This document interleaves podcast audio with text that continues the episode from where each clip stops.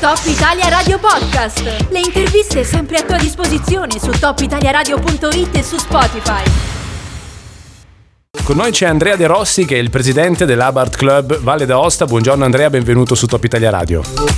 Ciao, buongiorno a tutti.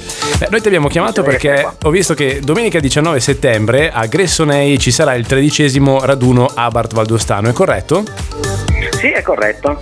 Ma senti, eh, ci racconti un po', io ti dico la verità, per me l'auto, io sono il classico per cui l'auto è solo un mezzo di trasporto, ci racconti un po' la passione eh, che c'è dietro questo, eh, questo movimento, mi viene quasi da dire, no? È quasi una fede per molti. Esatto, diciamo che è una fede, uno stile di vita e essere artisti è passione prima di tutto per, per i motori.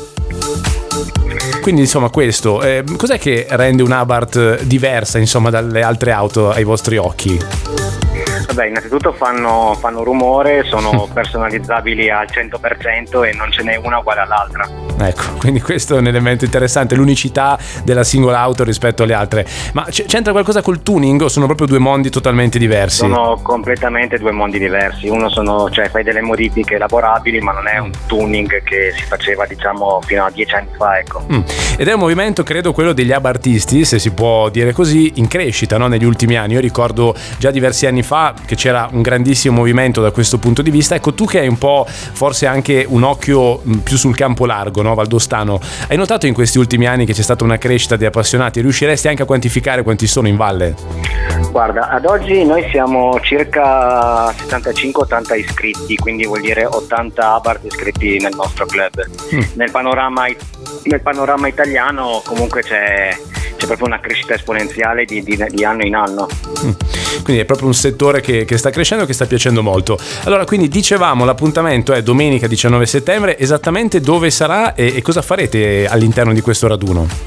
Allora, noi ci incontreremo il 19 settembre eh, a Gressonei Latrite che ci ospita praticamente per tutta la manifestazione e ci troviamo nel piazzale Yolanda si chiama alle 8 della mattina dove faremo le iscrizioni, verrà offerta la colazione e da lì praticamente faremo un tour tra la vallata di Gressonei fino a toccare Pont San Martin passando da Perlo e tornando, e tornando praticamente di nuovo al punto di partenza e in più nel piazzale che il comune ci ha concesso faremo una mini gincana.